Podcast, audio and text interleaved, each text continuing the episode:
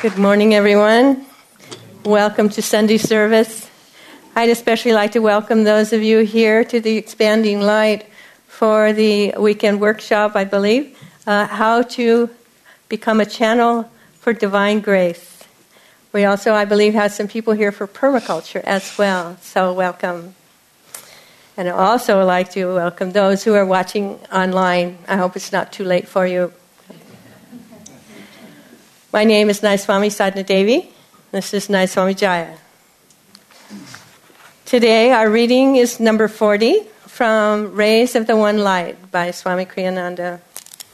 Comment, commentary on the Gita and the, and the Bible. In surrender lies victory. Truth is one and eternal. Realize oneness with it and your deathless self within. The following commentary is based on the teachings of Paramahansa Yogananda. A case might be made for surrender as a path to victory in worldly conflicts, the way of passive resistance, for example, in preference to armed resistance. But our point here concerns a higher kind of surrender the surrender of our, our deluded egoic will to the wise and almighty will of God. Human will is, as Paramahansa used to say, guided by whims and limited understanding. The divine will is in harmony with every level of reality. Though the divine will sometimes appears to us at first to be wrong, it proves always, eventually, to be for our, our highest good. Human will is in, inconsistent it leads us one day to success, another to disaster. The divine will, when we surrender to it completely, though it is not always easy to do so, always brings us deep inner peace and joy in the end. Jesus Christ demonstrated this perfect surrender to God's will in the Garden of Gethsemane. The night before he was captured and imprisoned, preparatory to his crucifixion.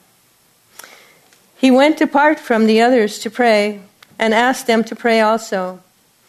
But when he returned to them, he found them asleep. Out of his love for them, he excused them, saying, The spirit indeed is willing, but the flesh is weak. He then urged them again, saying, Watch and pray. Their weakness in, these, in those circumstances was particularly sad, and the disciples themselves must have regretted it bitterly later on. We all know the symptoms of human weakness, though we may excuse them in ourselves, saying, Well, after all, I'm only human. But what are the signs of true strength? We find in all cases that these are the fruit of a life wholly surrendered to God. The Bhagavad Gita lists those signs in the 13th chapter. Humbleness, truthfulness, and harmlessness, patience and honor, reverence for the wise, pur- purity, constancy, control of self, contempt for sense delights, self sacrifice, perception of the certainty of ill in birth, old age, and frail mortality. Disease, the ego's suffering, and sin. Detachment, lightly holding thoughts of home, children, and wife, those ties which bind most men. An ever tranquil heart, heedless of good or adverse fortune with the will upraised to worship me alone unceasingly, loving deep solitude and shunning noise of foolish crowds, calm focus on the self perceived within and in infinity. These qualities reveal true wisdom, Prince. All that is otherwise is ignorance. Thus, through Holy Scripture, God has spoken to mankind. Oh.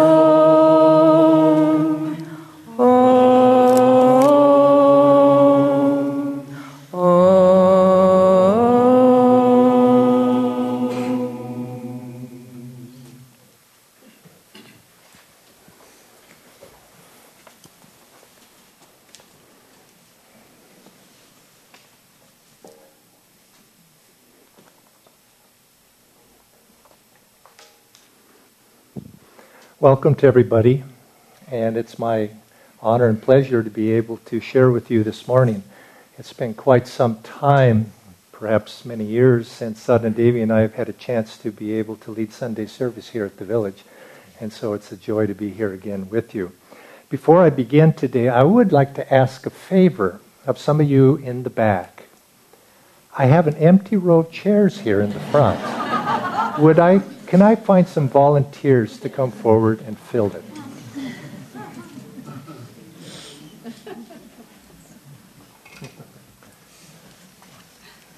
you know, that actually does help the speaker when we uh, fill the front. So I would, I would urge the ushers in the future to try to uh, have people come up. The, uh, today's topic is surrender, God's will, all of these topics that we heard discussed here in this morning's reading. And I would like to begin but with a reading from a poem that was a favorite of Paramahansa Yogananda, English poem, perhaps his favorite English poem. And I'm just going to take a section out of it. Many of you know this poem, but for those of you who don't, I'll explain a little bit about what, uh, what it is. It's a metaphorical poem it's called The Hound of Heaven by Sir Francis Thompson. And it's metaphorical in the sense that in this poem we have a hound chasing a deer. And of course, the hound is representative of God chasing the deer, which is the individual soul. And the deer runs from the hound, the bane of the hound coming after him then he runs and tries to escape. He's fearful. He doesn't want, of course, the hound to catch him. And so he runs and runs and runs. But finally, exhausted, the hound catches up with him and the deer surrenders. And as he surrenders and the hound comes up to him, the hound, in this case God, speaking to the soul, because this is representative of all of us. We think of the spiritual path as the individual, I'm seeking God, I'm running after God. But actually, here we're seeing it quite in a different way. It's not so much that we're running toward God, we're running away from God. That's the nature of how we find ourselves in this dilemma. We're running away from God and we're afraid. But God is ever pursuing us. And so he begins here. This is the last few stanzas of the poem the hound speaking. Whom wilt thou find to love ignoble, ignoble thee? Save me, save only me. All which I took from thee, I did but take, not for thy harms, but just that thou might seekest it in my arms. All which thy child's mistake fancies is lost, I have stored for thee at home.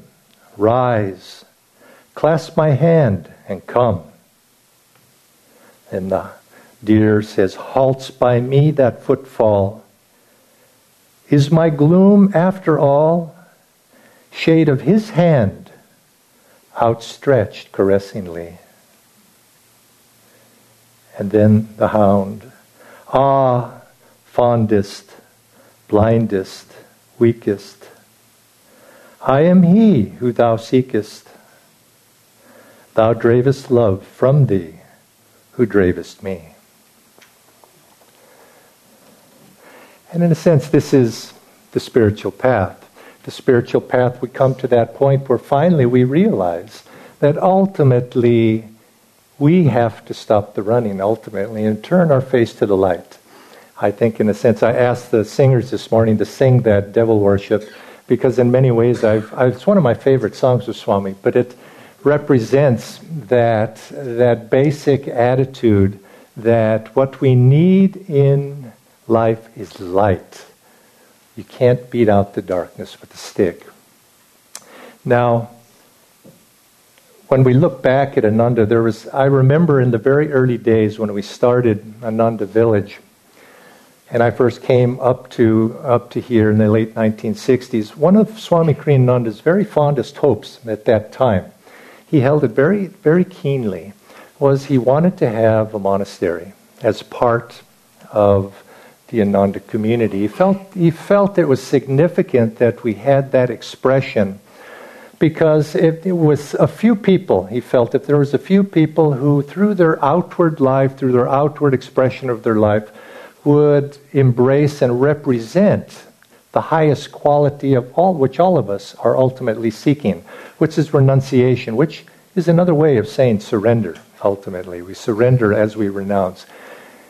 He felt that that was extremely important uh, for our community, and so it was not long after he, we first began the community that in 1971 he proposed that we start a monastery, and he called it the Friends of God. And a group of us uh, gathered together and with Swamiji, and that monastery began. And it, uh, it continued. And a few people joined that monastery, myself and Sadhana and some others I see here in the crowd today, that uh, were part of that initial effort. And for various reasons at that time, it did not succeed in the long run in that form. And I think the basic reason it did not succeed was because we as a community at that time were not yet quite ready for the monastery, that expression. We didn't yet have the maturity of understanding as a community about what a monastery and what a renunciate order should be and what the, the principles, how they should be expressed outwardly. I won't go into all the various various reasons, but one thing particularly I remember is that as we developed that monastery, we in the community as a large, we had by self-definition perhaps two definitions of people in the community. We had renunciates and we had those people who were not renunciates. You could say that seems to be an obvious dichotomy, but actually we came to realize as time went on that that was a mistake to see renunciates and non renunciates. And perhaps it was one of the reasons that we had to take a new form for it. Because what Swamiji ultimately came to explain to us, and as this initiative of having a monastery evolved in the community, he wanted us to understand that we are all renunciates that everybody who is a member of Ananda, and this you could say this is a defining principle of Ananda, membership in Ananda means that you embrace the path of renunciation.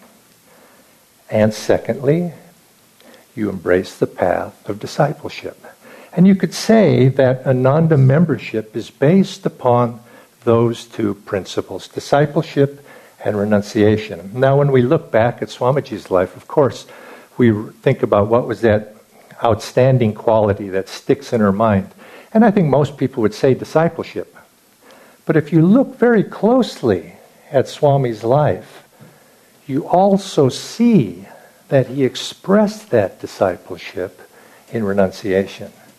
And that too, those two principles, are what Ananda is based upon. And so Swamiji, some years later, as time went by, uh, the first monastery, we, it morphed into something else.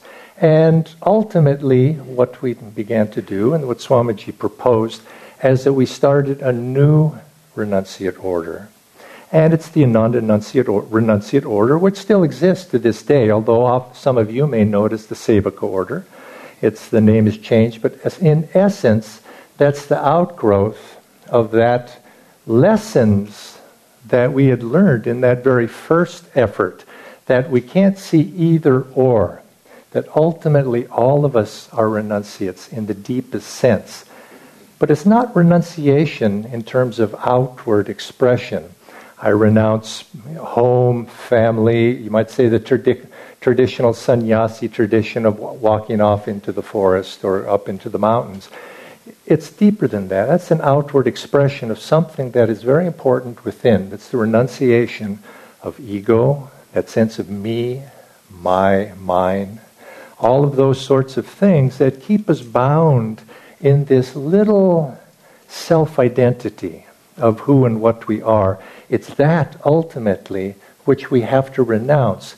And I, rather than using the word renounce for today's purposes, why don't we use the word surrender?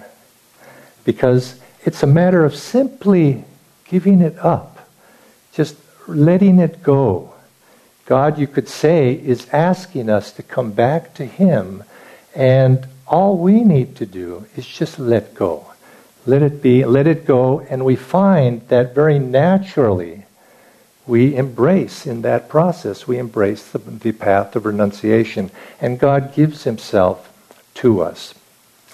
If you look at Swami's life, the he started this renunciate order, but he started it in a very unique way.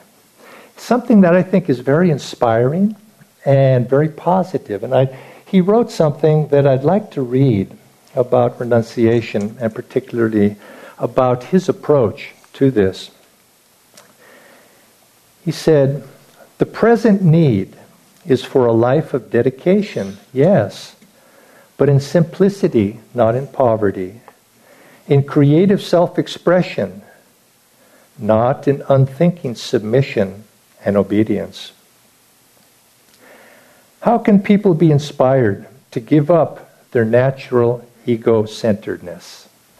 Now, isn't this, this is really the question when we talk about renunciation, we talk about surrender. I don't think anybody here would disagree with those principles. But the question really comes down to how. It's not so easy to uh, surrender. And what do we surrender anyway? How do we do that? How do we? And so the Swamiji answers that question for us. How can how can people be inspired to give up their natural ego-centeredness? To do so would seem to flout one of the fundamentals of human nature. The solution is simple. Don't ask them to give up egotism or egoism, but only to define their ego fulfillments more broadly. For example, once the good of others is honestly seen as more conducive to personal happiness than grabbing whatever one can for oneself, it becomes relatively easy to include their happiness in one's own. Even the most all pervasive human tendencies can be redirected given a strong enough motive. Why, for example, live for God rather than for self gratification? Simply because God's love and joy are infinitely more gratifying. And I think this is exactly the, uh, so clearly represents Swami's orientation toward the spiritual path. And it's that it's basically the principle of what he was expressing in that little song that we did. He was so positive. He always took the positive alternative. He says, don't, don't ask people to give up their natural egotism or egoism, but rather ask them to embrace something more. Ask them to embrace the light. This is what this is the natural direction. Of, of the human heart. It wants to embrace something more. And if you look throughout history, you see that these are the examples of people who are so very inspiring. You look at the life of St. Francis, and why does it stand out so beautifully? It's because he was embracive. He didn't, he didn't talk about people's uh, or uh, faults, or he didn't uh, uh, admonish people in that way but he always reached out to something more beautiful, something more expressive. And so, so people naturally were able to respond to that. And I think this is why such people and such saints throughout history are the ones who inspire us. It's what we do in life, it's what we do on the spiritual path, not what we don't do, that really defines us. And, and if we look toward the positive things, to aspire to on the spiritual path, I think this is what ultimately is going to take us into the light. Representative of this example is, or is, is an example, is a story that Swami always used to. Uh, one of his favorites, I think he liked to speak to.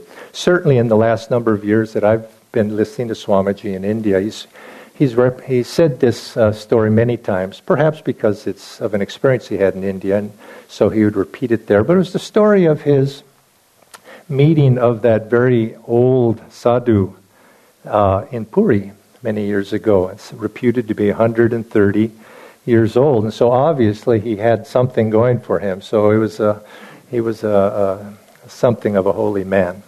But when he went to Puri and he, he sought his darshan to speak to him, the sadhu told him that he should not look outwardly for enjoyment in anything in this world. Absolutely not. Should be avoided. And Swamiji asked him, Well, what about a beautiful sunset? Should I not enjoy that beautiful sunset? And the sadhu said, No. And Swami, of course, didn't say anything to the sadhu because that would have been disrespectful. But in his own heart, he said, How dry. What a dry path to God. And that certainly wasn't Master's path to God. Master was embracive. And so, Swami, in the same way, Swami says, Why can't we embrace beauty? Why can't we enjoy that beautiful sunset as an expression of God? Why can't we get God's manifestation? Why not live in that type of joy? And this is the same thing if you think of St. Francis. Wasn't this also the way that he expressed his spirituality in his life? And uh, so he, if you look at Swami's life, you see almost everything that he did is very characteristic of this outward, embracive, see God, uh, attitude, seeing God in everything. Now, there's a there's a uh, word in Sanskrit, vairagya, and vairagya means dispassion. And dispassion, of course, is what you could say. Typically, dispassion is vairagya is understood as expressed by that sadhu, not you know, not being uh, uh, outwardly attracted, or, or, or you might say putting aside everything outward.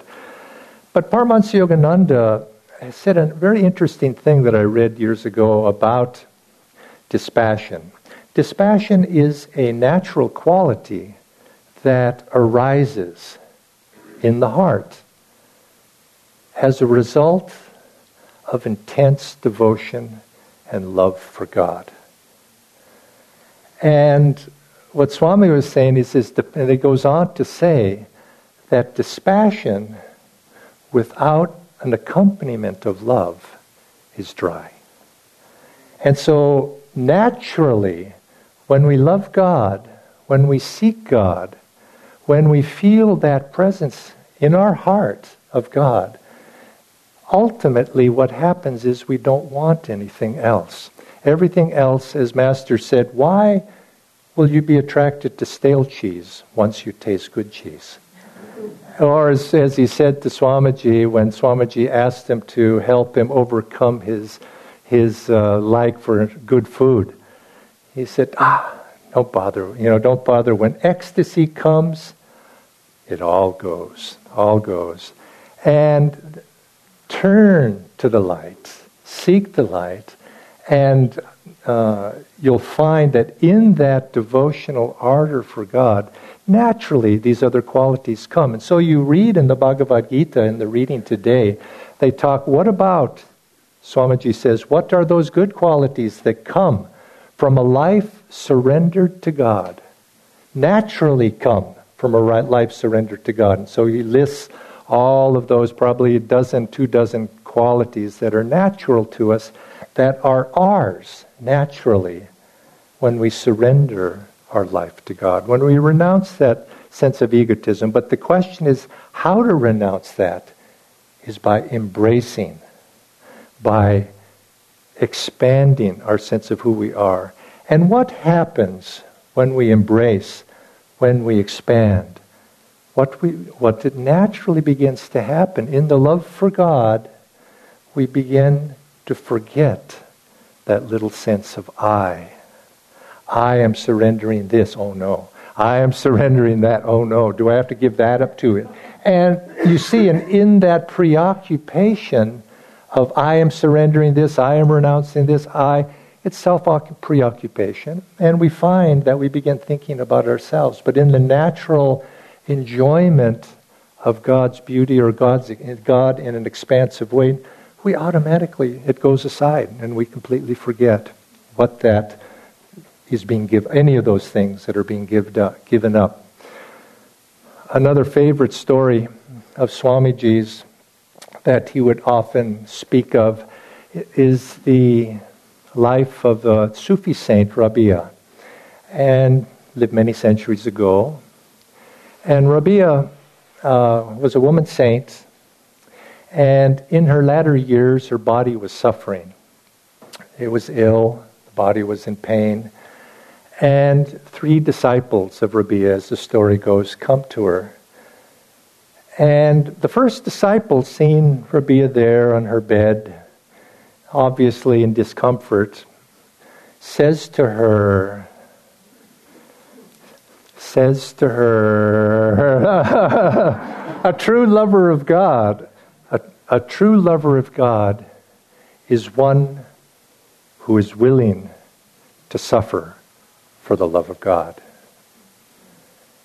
And Rabia, hearing that, sounds very nice. Rabia, hearing that, says, that smacks of egotism to me.